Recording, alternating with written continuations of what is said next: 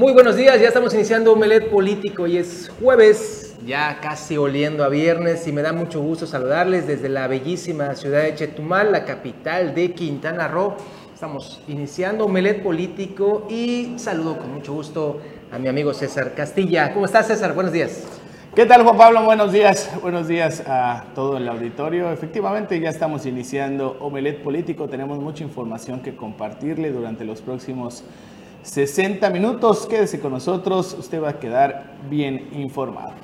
Oigan, eh, me da mucho gusto saludarles a todos y nos hacen referencia que hoy, 5 de mayo, Chetumal cumple 124 años de su fundación eh, y me mandan algún dato histórico en eh, precisamente Otompe Blanco Núñez de Cáceres, Fundó con el nombre de Payobispo y en 1937 el gobernador del entonces territorio de Quintana Roo, Rafael M. Elgar, le dio el nombre de Chetumal. 124 años de la fundación de nuestra bella capital. Solamente para que usted tenga el dato histórico, el día de hoy, 5 de mayo. De hecho, hay, hay un evento ahorita desde las 8 y media aquí en el Boulevard Bahía, donde, bueno, ahí también están nuestros compañeros reporteros. Vamos hasta Solidaridad. Después de dos años de pandemia, pues se reactivan los torneos de pesca aquí en Quintana Roo.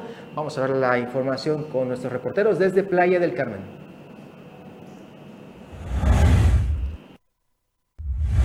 Luego de dos años de haberse suspendido, con la participación de más de 40 embarcaciones provenientes de toda la entidad, se efectuó en su décima edición el torneo de pesca deportiva Fundadores Riviera Maya 2022. En punto de las 8 de la mañana, las embarcaciones comenzaron a zarpar de la zona de playa Fundadores a un costado de la terminal marítima de esta ciudad, frente al portal Maya, para el arranque de este, uno de los eventos representativos y tradicionales de esta ciudad. Luego de dos días de surcar las aguas turquesas este sábado y domingo y la suma de los puntos, el primer lugar se lo llevó la embarcación Pesca Pesca del capitán Alejandro Barrera procedente de Puerto Aventuras con una puntuación de 10.417.50. El segundo lugar fue para la embarcación Nade Hawker del capitán Freddy Q procedente de Puerto Aventuras con 6.000 puntos, mientras que el tercer lugar se lo llevó la embarcación Black Marlin del capitán Jorge Mendoza procedente de Puerto Aventuras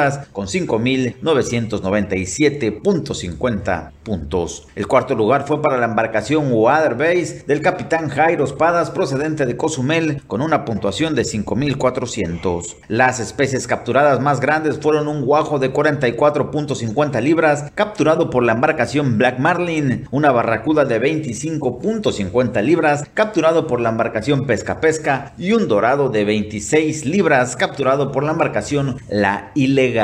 Hay que mencionar que se realizó la liberación de un marlin azul, 10 blancos y 19 pez vela. Con imágenes y edición de Pepe Mata para Notivisión, Edgar Olivares. Ahí está, pues después de dos años de pandemia por el COVID-19, finalmente se están aperturando afortunadamente los torneos de pesca, que ya lo hemos dicho en infinidad de ocasiones, genera una reactivación económica porque las embarcaciones que participan, que sobrepasan las 30, 40 inclusive en ocasiones, traen su tripulación y además traen a sus familiares, es decir, hay una reactivación, hay una reactivación los fines de semana, César. Así es, eh, es importante también mencionar que ya también el gobernador Carlos Joaquín González ha mencionado que pues ya tenemos el semáforo epidemiológico en color verde ya de manera permanente, lo que sí es de que se deben de mantener algunos cuidados en lugares cerrados y esto pues está generando pues ya la atracción de más turistas, así como también la reactivación de algunos eventos como acabamos de ver, los torneos de pesca, así como también otros tipos de eventos que pues también están reactivando la, economía, no solo en la zona norte, sino que también aquí en la zona sur. Y pues esto pues está generando pues ya lo que es la normalidad que tanto estábamos esperando. Así es. Pues vámonos a más información allá en el norte del estado. Cris Alcerreca dice que gestionará viviendas dignas y, ojo, amigables con el medio ambiente. Tenemos la entrevista con ella. Ante las constantes quejas de la ciudadanía por la mala calidad de sus viviendas, la banderada de Juntos Hacemos Historia en Quintana Roo por el Distrito 4, Cris Alcérreca, propuso la construcción de viviendas ecológicas y amigables con el medio ambiente a precios accesibles y de buena calidad. Cris Alcérreca aseguró que trabajará para que se aprueben leyes de construcción para que las empresas utilicen materiales de calidad pero amigables con el medio ambiente y así garantizar no solo una vivienda digna para la ciudadanía, sino un Roo más sustentable para las futuras generaciones. El problema de la vivienda en la entidad es que resulta ser de mala calidad y a un alto costo. Mi propuesta es crear viviendas sustentables, amigables con el medio ambiente, de buena calidad y más accesibles para la ciudadanía, aseveró la banderada de Juntos Hacemos Historia en Quintana Roo. Por último, Chris Alcerreca dijo que es indispensable que los quintanarroenses cuenten con hogares dignos, con áreas de recreación y un entorno saludable, pero en armonía con el medio ambiente para conservar la grandeza de nuestro estado. Para Notivisión, Leonardo Hernández. Bueno, y siguiendo con el tema de las campañas, que está en la efervescencia en estos momentos, también Mara Lezama señala que vienen mejores tiempos para el municipio de Isla Mujeres, donde recorrió esta ínsula. Bueno, en, este, en este eh, tipo de, campañas que estamos viviendo, pues ya saben, ¿no? Candidatos y candidatas andan recorriendo cada punto de Quintana Roo. Le tocó a Mara Lezama estar allá en Isla Mujeres, donde eh, pues habló con los habitantes de este bellísimo municipio, gobernado actualmente por Atenea Gómez Ricalde, y les dijo, vienen mejores tiempos para su municipio. Aquí la información. Mara Lezama, candidata de Morena a la gubernatura de Quintana Roo, encabezó una animada caminata en Isla Mujeres, en la cual fue recibida con los brazos abiertos por los vecinos de la colonia Salina, quienes salieron de sus casas para saludarla, expresarle su apoyo y plantearle sus principales carencias. Luego, durante un animado meeting en el que participaron más de 1.600 asistentes, entre porras y una batucada hizo un llamado a superar lo que divide, tomarnos de la mano y luchar por un solo Quintana Roo y por Isla Mujeres, que tanto lo necesita. Por eso nuestra campaña se desarrolla a ras de piso y así gobernaremos sin tomar decisiones a espaldas del pueblo, expresó Mara Lezama. Vienen tiempos mejores para Isla Mujeres, afirmó. Coordinado los tres órdenes de gobierno, trabajaremos los problemas de la falta de agua, energía eléctrica y movilidad, entre otros. En la caminata, a su paso por la avenida Isla Contoy acompañada por su hijo Daniel, visitó la casa de Fidel García Andrade, descendiente de una familia de fundadores de la colonia y cuya abuelita de 96 años de edad es de las mujeres más longevas de la isla. También saludó a los vecinos comerciantes y visitó la lonchería El Chefcito, una tradición de la isla. El apoyo fue evidente con mensajes escritos con cartulinas pegadas en las fachadas de casas y vecinos que salieron a saludarla como doña Aurelia Nájera Povedano de 95 años de edad, quien tiene 11 hijos y contó que aún se sube en la moto con ellos. Además, un grupo de pescadores que se acercó a solicitar que se bajen los recursos para la compra de motores con nueva cámara hiperbárica y que se atienda a las cooperativas. Antes de cruzar a la isla, la candidata morenista se reunió con empresarios y otras agrupaciones en la zona continental, ante quienes firmó que el trabajo conjunto es la fórmula para batir rezagos y carencias, dando impulso y la oportunidad de crecer el centro y sur de Quintana Roo, donde hay tierra fértil, pero la gente siente dolor y abandono ante el vertiginoso éxito de la zona norte. Para Notivisión, Leonardo Hernández. Ahí está, ese es uno de los recorridos que ha tenido la candidata de la coalición Juntos Hacemos Historia aquí en Quintana Roo y también pues esta vez estuvo ahí en Isla Mujeres. Y uno de los problemas que, que pues hemos estado afrontando año con año es la llegada masiva de sargazo. En, estas, en estos últimos meses ya se ha contabilizado más de 14 eh, millones de toneladas de esta alga marina que ha estado arribando a las costas de Quintana Roo. Para el mes, es bueno, el presente mes de mayo se espera pues una llegada masiva todavía aún más y se pretende, bueno, se, espera que se eh, pues aumente todavía aún más la cifra de esta alga que pues está afectando pues a tanto prestadores de servicios así como también a la gente que llega a disfrutar de las, de las playas de Quintana Roo. Eh, es un problema que va a tener que eh, afrontar también la siguiente administración y esperemos que pues ahora sí se llegue y se logre hacer lo que tanto se necesita.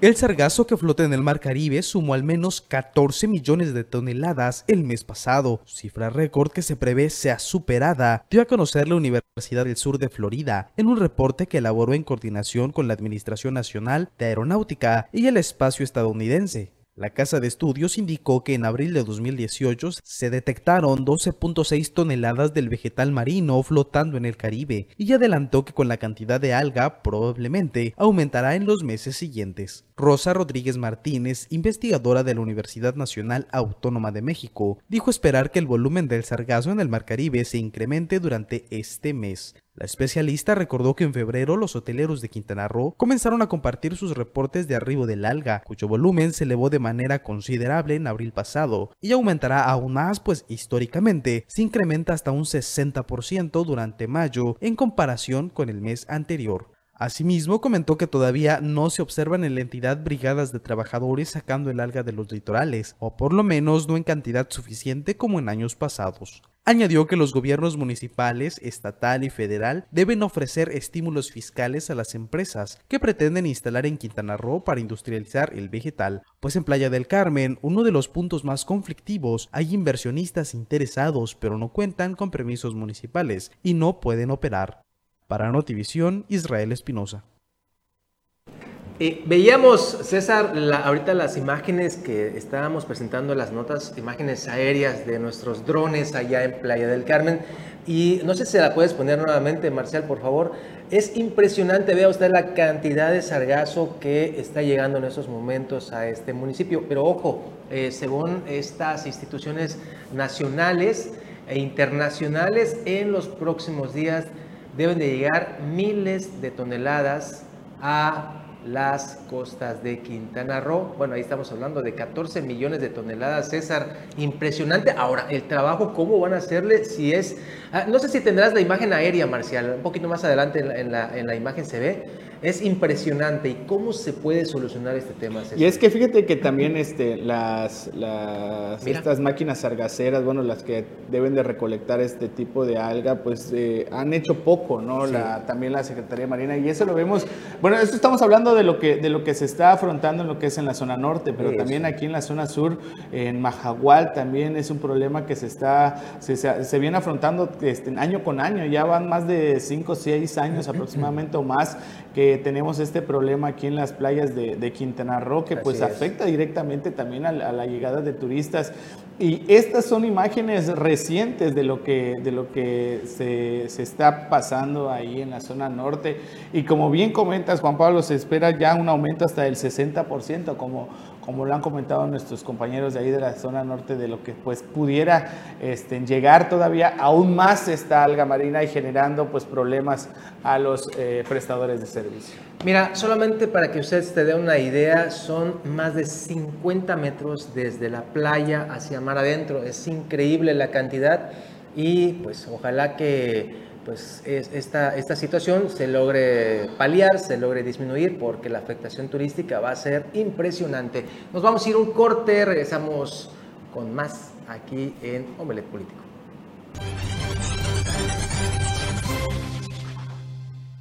Hoy ya estamos de regreso y vamos a seguir con más información. El tema de la ley del bienestar animal que desde el 2019 está activa aquí en Quintana Roo por eh, designación del Congreso del Estado. Ha, habido una, una, propuesta de modificación de la ley, una propuesta de reforma que ha eh, metido el diputado Pedro Pérez para que se permita la tauromaquia y también las peleas de gallos que hoy están suspendidas o prohibidas.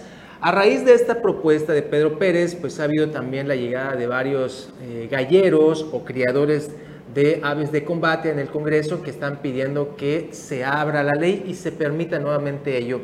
Dicen que hoy el clandestinaje está todo lo que da en Quintana Roo, sobre todo en algunas comunidades rurales. Así que, pues, eh, la pelea de gallo, la, tauromaquia o las corridas de toros, esas continúan, César. Fíjate, este, Juan Pablo, que eh, esta situación, pues, se da más que nada en, los lugares en los que son más visibles. Este, pues, decir, en Cancún, en la, en la Plaza de Toros, pues, obviamente está como que suspendida.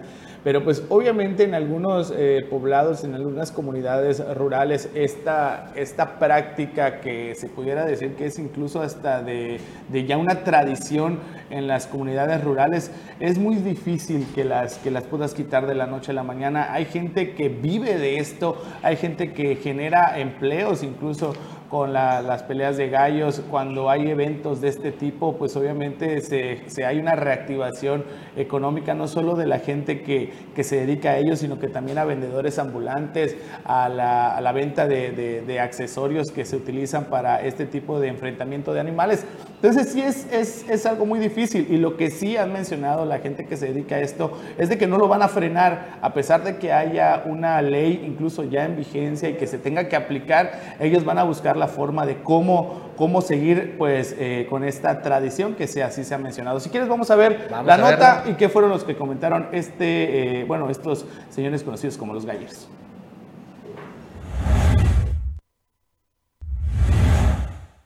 Ante la ley del bienestar animal que está vigente en Quintana Roo y no permite las peleas de gallos y también la tauromaquia, criaderos de gallos de pelea señalan en el Congreso local que esto lo único que ha generado es el clandestinaje de peleas de estas aves en pueblos de la entidad y también las corridas de toros. Efraín Chagoya es el representante de la Unión Nacional de Criaderos de Aves de Combate y expresó su molestia por una ley hecha detrás de un escritorio cuando de esta actividad viven miles de familias en toda la geografía estatal.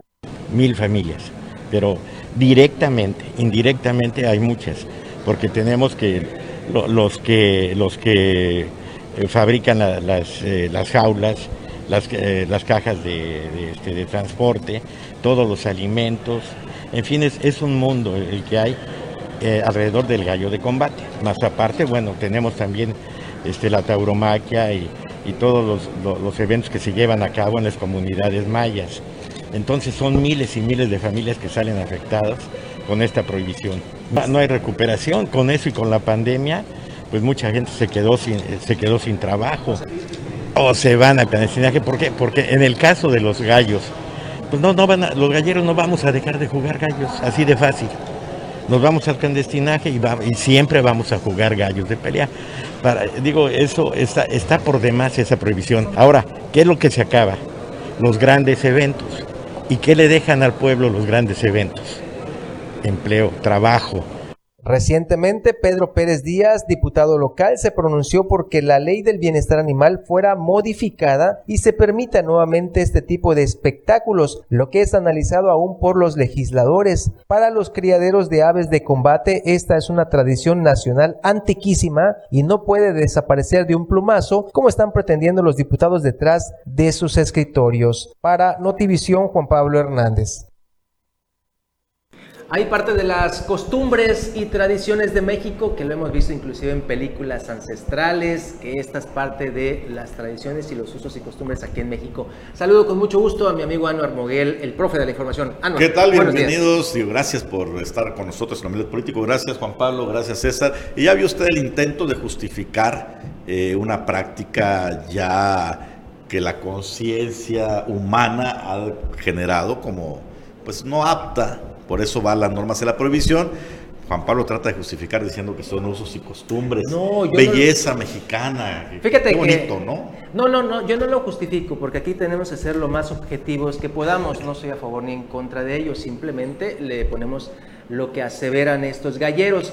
Pero me comentaban el hecho de que las tradiciones o, los usos y costumbres lo hemos visto en películas ancestrales, ¿no? Claro, también la esclavitud fue una pero, costumbre en algún eh, momento. Ayer, ayer o antier, no me acuerdo, lo mencionaba, el tema de los delfinarios también es otra práctica de maltrato animal. Sin embargo, continúan totalmente eh, en libertad funcionando estos delfinarios. Es, explotación, es explotación animal, también lo de los delfinarios, con una diferencia, ¿no? No hay eh, un espectáculo de sangre o una, una muerte, una, tortura. pero, sí pero sí es explotación. Ahora, eh, hay, hay, que decirlo como tal. Está, está fuerte el tema, es una polémica intensa y esto es normal, porque siempre que hay una ley prohibitiva, pues genera esta rispidez, ¿no? Hay gente que vive de esto, hay gente, eh, creo que en Quintana Roo el dato que dan los propios eh, galleros y ganaderos son unas 600 familias que dependen de estos recursos. Sin embargo, también es cierto que la norma internacional a nivel pues de casi todos los países civilizados está ya yendo hacia la prohibición de este tipo de espectáculos al considerar que es pues un espectáculo inadecuado, sangriento y de tortura. Así ya se está dirigiendo la, conciencia humana. Yo tengo mi postura personal, me parece que sí tienen que ser, eh, insisto y, dejo claro, es una postura personal, me parece que sí tienen que ser erradicados estos espectáculos, pero creo que no puede ser todo de golpe, no puede ser tajante quizá de una manera gradual para permitirles a las personas que viven de esto, pues eh, regular su economía, no lo sé. Eh, sabemos que está muy arraigado en la tradición, porque por eso es una tradición, pero ha habido otras tradiciones que se consideran inadecuadas y que en algún momento se declaran contrarias a la ley.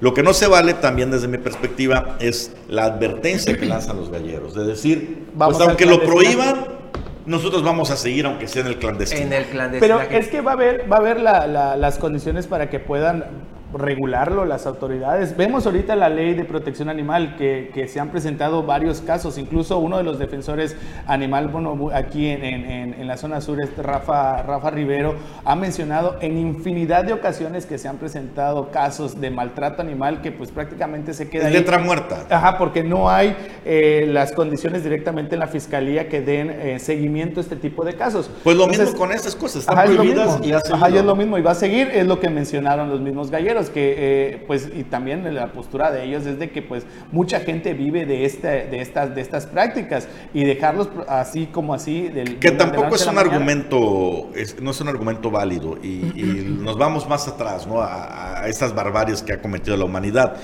Yo lo comparo mucho con el tema de la esclavitud en Estados Unidos cuando vino la prohibición por parte de un gobierno reformador, la mitad del país dijeron, ¿y de qué vamos a vivir? Claro.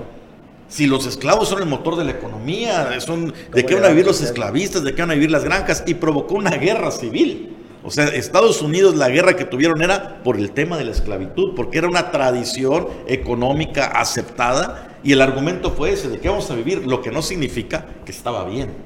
El mismo tema pasa ahorita se entiende que hay familias que viven de eso, que hay toda una industria que fundamenta su economía en estas prácticas, lo que no significa que estén bien.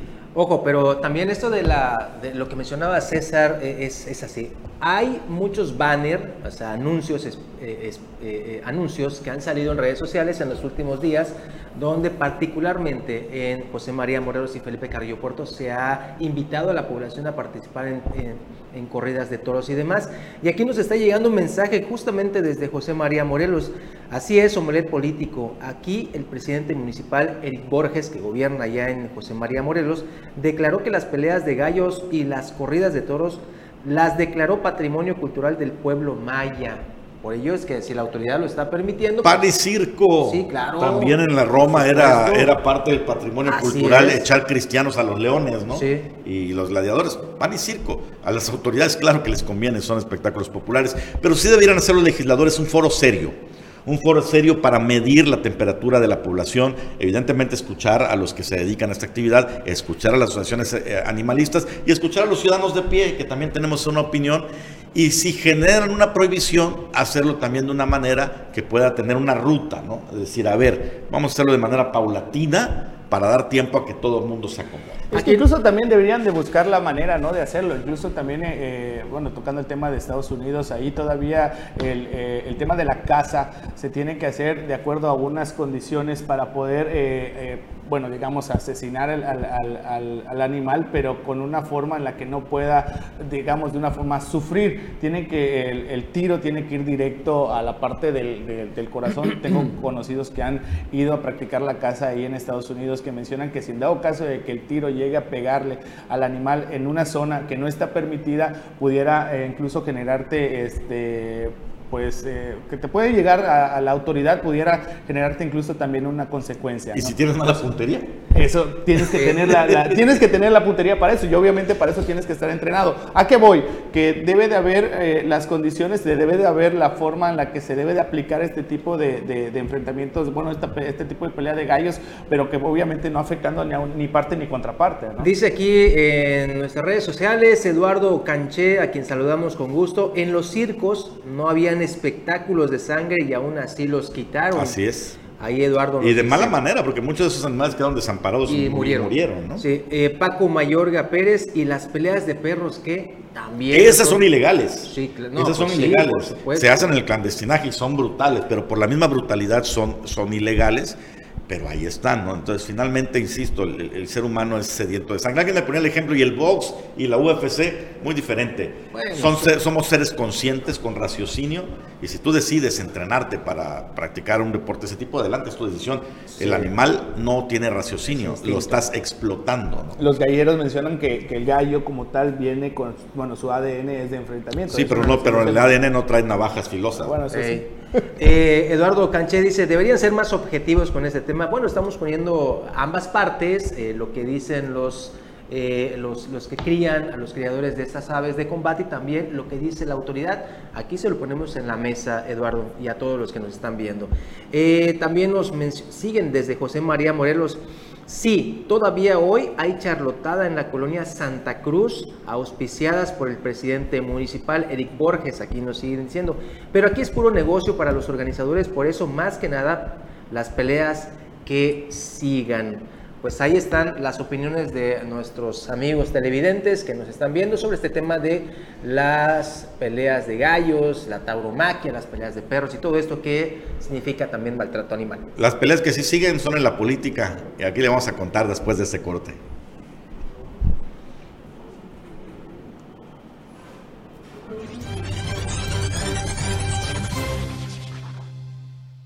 Estamos de regreso. Ayer César Castilla les mostró eh, en una primicia este video de un anciano aquí en Chetumal, una persona de, la tercera edad, que es violentamente eh, pues, atracado eh, para robarle las ganancias del día. Le queremos presentar nuevamente este video por las reacciones, muchas reacciones ha habido aquí en Chetumal, indignación total en las redes sociales de Canal 10, hay muchos muchos comentarios sobre eso y les queremos presentar nuevamente este video con el audio completo. Vamos a verlo y ahorita regresamos.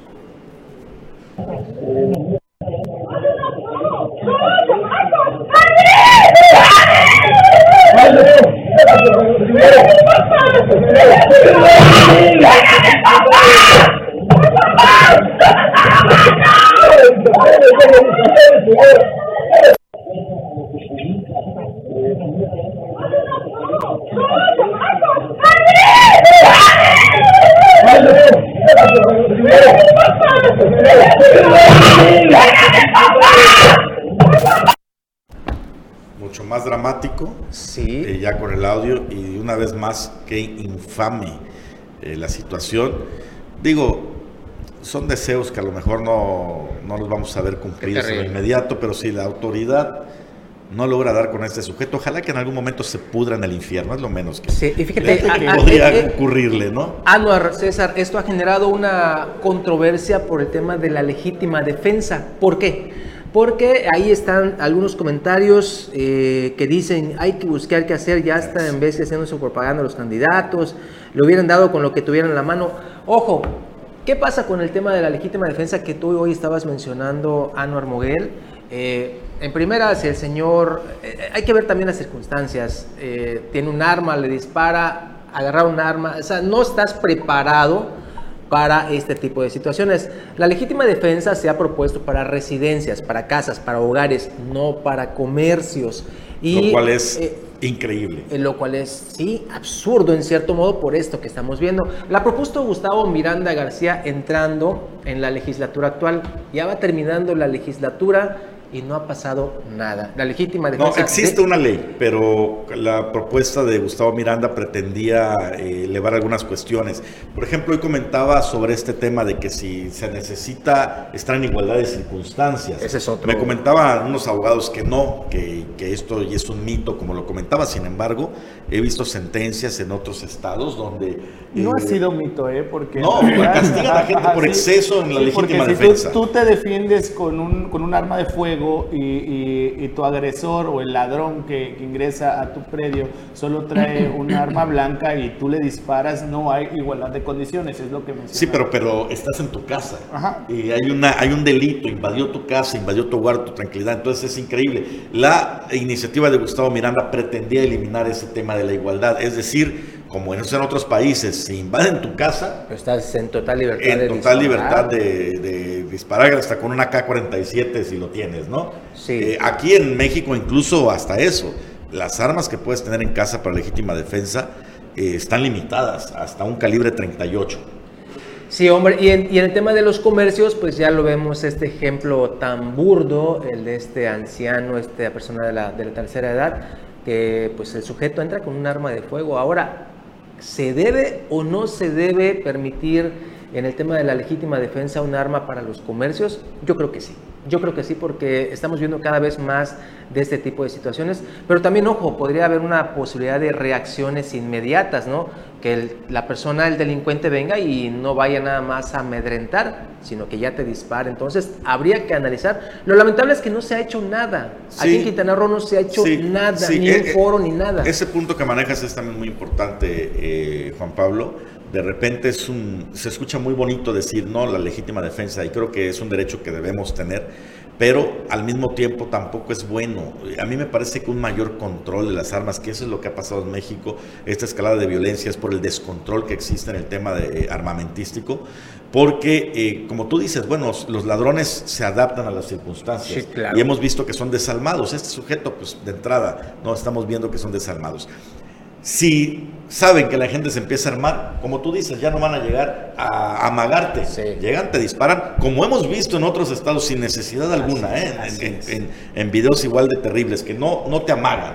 Llegan, te matan y luego te roban. Así es. Entonces, ¿qué va a pasar? Lo que está pasando con miles de negocios y tienditas aquí en Chetumal seguramente la familia va a invertir en poner, para poner una reja o algo y atender desde el interior, y como suele pasar. Ha estado circulando esta fotografía, presuntamente es el que cometió este, este robo con violencia, es un delincuente identificado ya como el Molestias. Este, si tenemos ya la, la fotografía, es de este sujeto que presuntamente fue el que cometió el robo con violencia que acabamos de ver a través de, de, redes sociales. Este es el presunto responsable de este de este de este robo con violencia. Un sujeto ya detenido en diferentes ocasiones. Este, agradezco también a, nuestro compañero reportero, también Abraham Cobo, que nos hace el favor de enviarnos esta, esta fotografía de este sujeto que posiblemente es el ya identificado como el responsable del robo con violencia que vemos hace un momento, eh, que, que, ocurrió el pasado lunes en un servifresco ahí en la colonia 8. Mira, tú como exfuncionario de seguridad pública sabes que los policías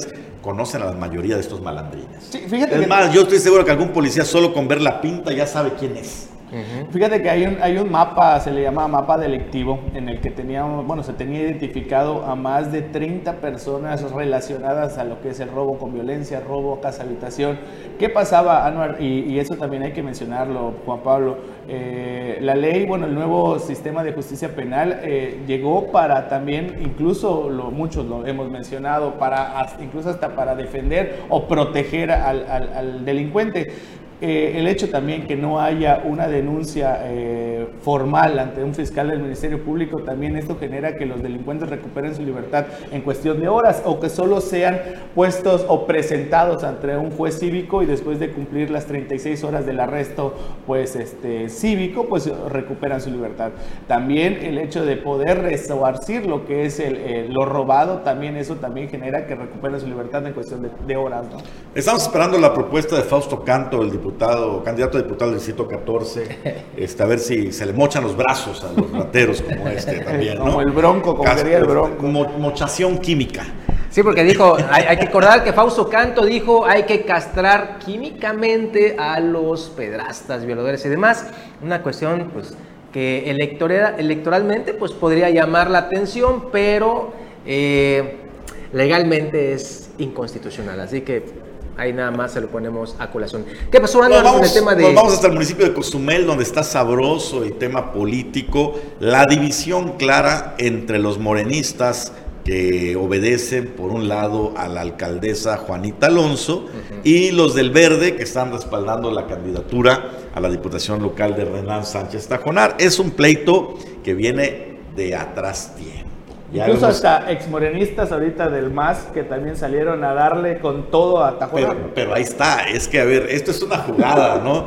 Esta, esta candidata del MAS, exmorenista, era nada más y nada menos que la directora del DIF, colaboradora cercana, amiga de Juanita Alonso. Sí, la camarona. Entonces, a ver, si no puedo atacarte desde Morena, vete como candidata del MAS y desde ahí dale con todo a, este cuate con el que no me llevo, ¿no? Esto fue lo que dijo eh, la funcionaria, la exfuncionaria cercanísima a Juanita Alonso, que evidencia, por supuesto, esta ruptura que hay entre Morena y el Verde en Cozumel. Nada nuevo, ya se lo habíamos comentado. Pueblo de Cozumel, hoy y de frente les invito a reflexionar juntos nuestro futuro. Cozumel es nuestra casa y nuestro deber es defenderla de quien con mentiras busca robarnos la esperanza. Quien miente para llegar, huye para cumplir. Y nosotros ya estamos cansados de mentiras. Hoy, una persona respaldada por la mafia del poder verde quiere engañarnos. Miente una y otra vez. Miente sobre su residencia. Miente sobre sus logros, los que obtuvo no por esfuerzo, sino por negociación. Miente cuando dice que es de Morena, es del verde. Miente cuando habla de unidad. Cuando tuvo una oportunidad, dividió el cabildo. No le importaron los cozumeleños. Pero las mentiras tienen los pies cortos. Y lo que no sabes, Renan, es porque no has vivido aquí. Es que el Cozumel que me ha visto crecer, superarme, luchar contra las adversidades, está en completa revolución de conciencias. No le creemos más a los mentirosos. Te lo digo de frente, fuerte y claro. No estamos en venta. Los que amamos Cozumel vamos a defender a nuestra isla con todas nuestras fuerzas. No vamos a permitir que una mafia verde haga de las suyas, porque ni los huracanes ni una pandemia han logrado doblegar la voluntad del pueblo cozumeleño. Es momento de reflexionar nuestro futuro. Hoy te invito a ser parte de la historia que este pueblo de lucha, con sudor y esfuerzo construyó, nuestra hermosa isla Hoy te invito a que juntos seamos más, que sumemos este proyecto y apoyes esta lucha, como dijo ya sabes quién. No luchamos por la ambición al poder, sino por ideales, por principios, por amor a esta tierra. Estamos conscientes y en transformación. No depende de un solo hombre, sino de la participación de todos nosotros por una nueva vida y trabajamos por una patria nueva. No venimos de la oligarquía del poder político ni apadrinados por el dinero soy como tú, la hija de una ama de casa y un obrero de la construcción, que lucharon por sus sueños. Hoy sigo su ejemplo y te ofrezco mi palabra como compromiso. Estoy contigo, Cozumel, y solo contigo somos más. Juntos al Congreso. Bueno, pues ella es Margarita Vázquez, quien fue eh, hasta hace poquito directora del DIF municipal muy cercana a Juanita Alonso, y es que ahí está color de hormiga. Juanita Alonso llega por Morena, ella eh, era del equipo de José Luis Pech Vargas. Y se comenta que sigue apoyando de una u otra forma. O sea, mientras dice apoyar también a Marles Ama, Su pues, apoya a José Luis Pech por el, por el corazoncito, ¿no? Por ahí como tal. Pero con Renan Sánchez sí tuvo eh, enfrentamientos desde el primer momento, ¿no? Por el control político del municipio. Es agrio, es duro y ante la imposibilidad de hacerlo directamente, porque pues tampoco se vería bien, eh, se hace de esta manera. Ahora, eh, la división es clarísima, ¿no? El, ataque hacia, más bien no el ataque, la recriminación directa hacia el candidato del verde le dice ahí, aunque te disfraces de morena, eso hacen todos los verdes. ¿eh? Sí, sí. Todos los verdes van a pedir el voto de morena y efectivamente dijimos, la va a tener, la va a tener difícil Renan Sánchez en un territorio donde sí vivió pero donde no lo ubican como cosumeleño. La, va a tener difícil, será, porque hay que, no hay que olvidar que Renan Sánchez Tajonar en el distrito 11 va, va jugando por dos vías la de mayoría relativa y la plurinominal. Por eso, por esa misma razón dicen fue un seguro del mismo partido decir, a ver, si no lo logras por la vía de mayoría. Por, por, todo lo que está pasando ahorita, si no la logras, pues la vas a lograr por la segunda posición Y es que el verde tiene fuerza económica, pero ahí está pues luchando contra la alcaldesa, ¿no? La alcaldesa también tiene su feudo y su control político. Lo que sí es claro es que Morena como tal, la coalición Juntos Hacemos Historia en Cozumel no existe. Ahí sí está bien dividido el tema, los golpes bajos están a todo lo que da. Bueno, ya salió también el tema de los dulces, ¿no?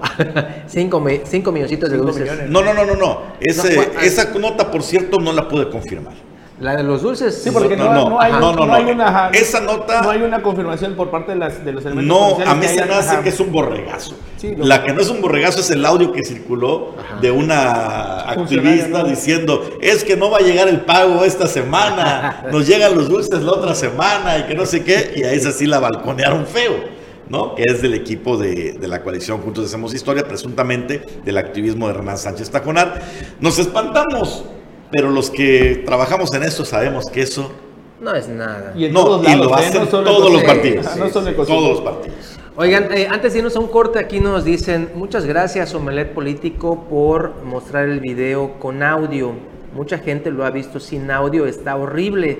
Hasta ganas de eh, hacer otras cosas, llorar y demás nos dan. Muchas gracias.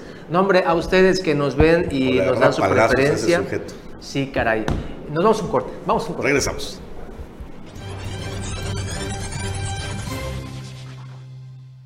Estamos de regreso, recta final de Omelet Político. Y bueno, pues siguen las campañas a todo lo que dan. Cuidado, no vaya usted con cuidado mientras conduce, puede atropellar un candidato. Así es, en el municipio de Tulum, allá también Silvia eh, Zul Sánchez está haciendo campaña, eh, lo hemos dicho aquí muchas veces, pareciera que es la única que anda recorriendo todo el municipio, todo este distrito. Estuvo con Mara Lezama y tenemos la información con Leonardo Hernández. De la mano de Mara Lezama en el gobierno de la Cuarta Transformación en Quintana Roo, Silvia Azul Sánchez, candidata a diputada por el noveno distrito, reafirmó su compromiso para aprobar presupuestos dignos para que los servicios de salud en Playa del Carmen y Tulum estén a la par del crecimiento demográfico y que nadie se quede sin ese derecho. Al seguir con su plan de visita familia por familia en el distrito más grande de Quintana Roo, la banderada morenista percibió las principales dolencias relacionadas al tema de agua potable y salud pública, que desde la próxima legislatura se trabajarán formando leyes promoviendo iniciativas y validando presupuestos para que junto al próximo sexenio de la 4T con Lezama se practique la ideología de ya saben quién, por el bien del pueblo, primero los pobres. Silvia Azul mostró preocupación por las inquietudes recabadas en cada hogar, el tema de la carencia de los servicios de salud pública por la falta de centros de atención cercanos o personal a cargo de las mismas, derivado del exponencial crecimiento demográfico en solidaridad y la falta de inversión pública del gobierno, asunto que subirá ante el Pleno de la próxima legislatura, en caso de favorecerle el voto el próximo 5 de junio. En su recorrido invitó a las familias a sumarse a su proyecto político en el Distrito 9, que tiene visualizado proyectar de la mano de sus homólogos de la alianza Juntos Hacemos Historia rumbo al Congreso del Estado. Para Notivisión, Leonardo Hernández. Y pasando a otros temas, eh, hay que pues, este, mencionar que el próximo domingo se va a llevar a cabo la audiencia presencial por posible vinculación a proceso por encubrimiento de la que es, la directora de esta academia Agartha, de esta, bueno, esta academia de que también da atención en el deporte del básquetbol. Se trata de Antonia Hernández, también eh, esposa del el expresidente municipal Andrés Ruiz Mosillo, quien está pues siendo señalada por eh, la madre de una de las afectadas, eh, por una jovencita que presuntamente fue violada por uno de los entrenadores de este, de este, de este escuela. Se habla de que eh, la directora tenía conocimiento de los hechos que hacía este entrenador y en ningún momento dio aviso a las autoridades. Hay que mencionar también que el entrenador pues ya está, ya está recluido en el Centro de Reinserción Social de Chetumal hace ya varios meses. Sin embargo, pues el asunto o el proceso todavía continúa y es posible que se vincule a proceso a la directora Antonia Hernández. Hay que mencionar también que el pasado martes fue la audiencia inicial y este domingo se puede definir lo que es la situación jurídica de esta mujer.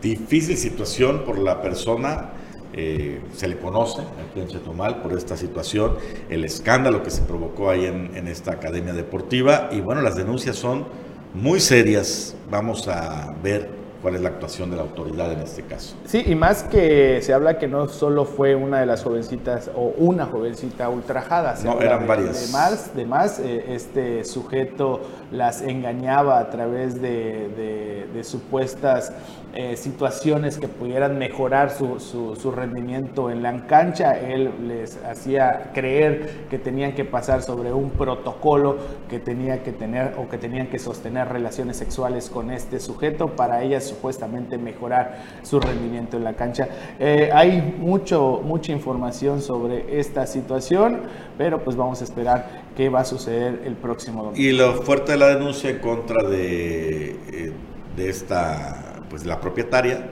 es, Antonia Hernández. Antonia Hernández. Es que ella se enteró mucho tiempo antes de que la denuncia se hiciera formal y que no hizo nada al respecto con este sujeto. Sí, y se habla también, bueno, eso no, no obviamente no nos consta, pero también está asentado en la, carpeta de investigación de que supuestamente ella también participaba en estos, en estos actos sexuales en los que también eran ultrajadas estas jovencitas. Pero obviamente, reitero, es lo que está asentado en la carpeta de investigación, no está confirmado, pero pues una de las, de las tantas acusaciones que hay en contra de esta mujer, así como también del entrenador que, reitero, ya está pues encerrado. Bueno, así llegamos al final de esta emisión de Omelet Político, jueves 5 de mayo, 124 aniversario de Chetumal. Así es. Celebración de la batalla de Puebla. Ganamos la batalla, no la guerra, pero la batalla la ganamos en esa ocasión contra, contra el ejército invasor francés. Pásela bonito. Nos despedimos, Juan Pablo. Un excelente día para todos ustedes. Muy buenos días. César Castilla. Un gusto como cada mañana estar aquí con ustedes. Soy Honor Moguel, no se pierda mañana. Omelet Político. Hasta mañana.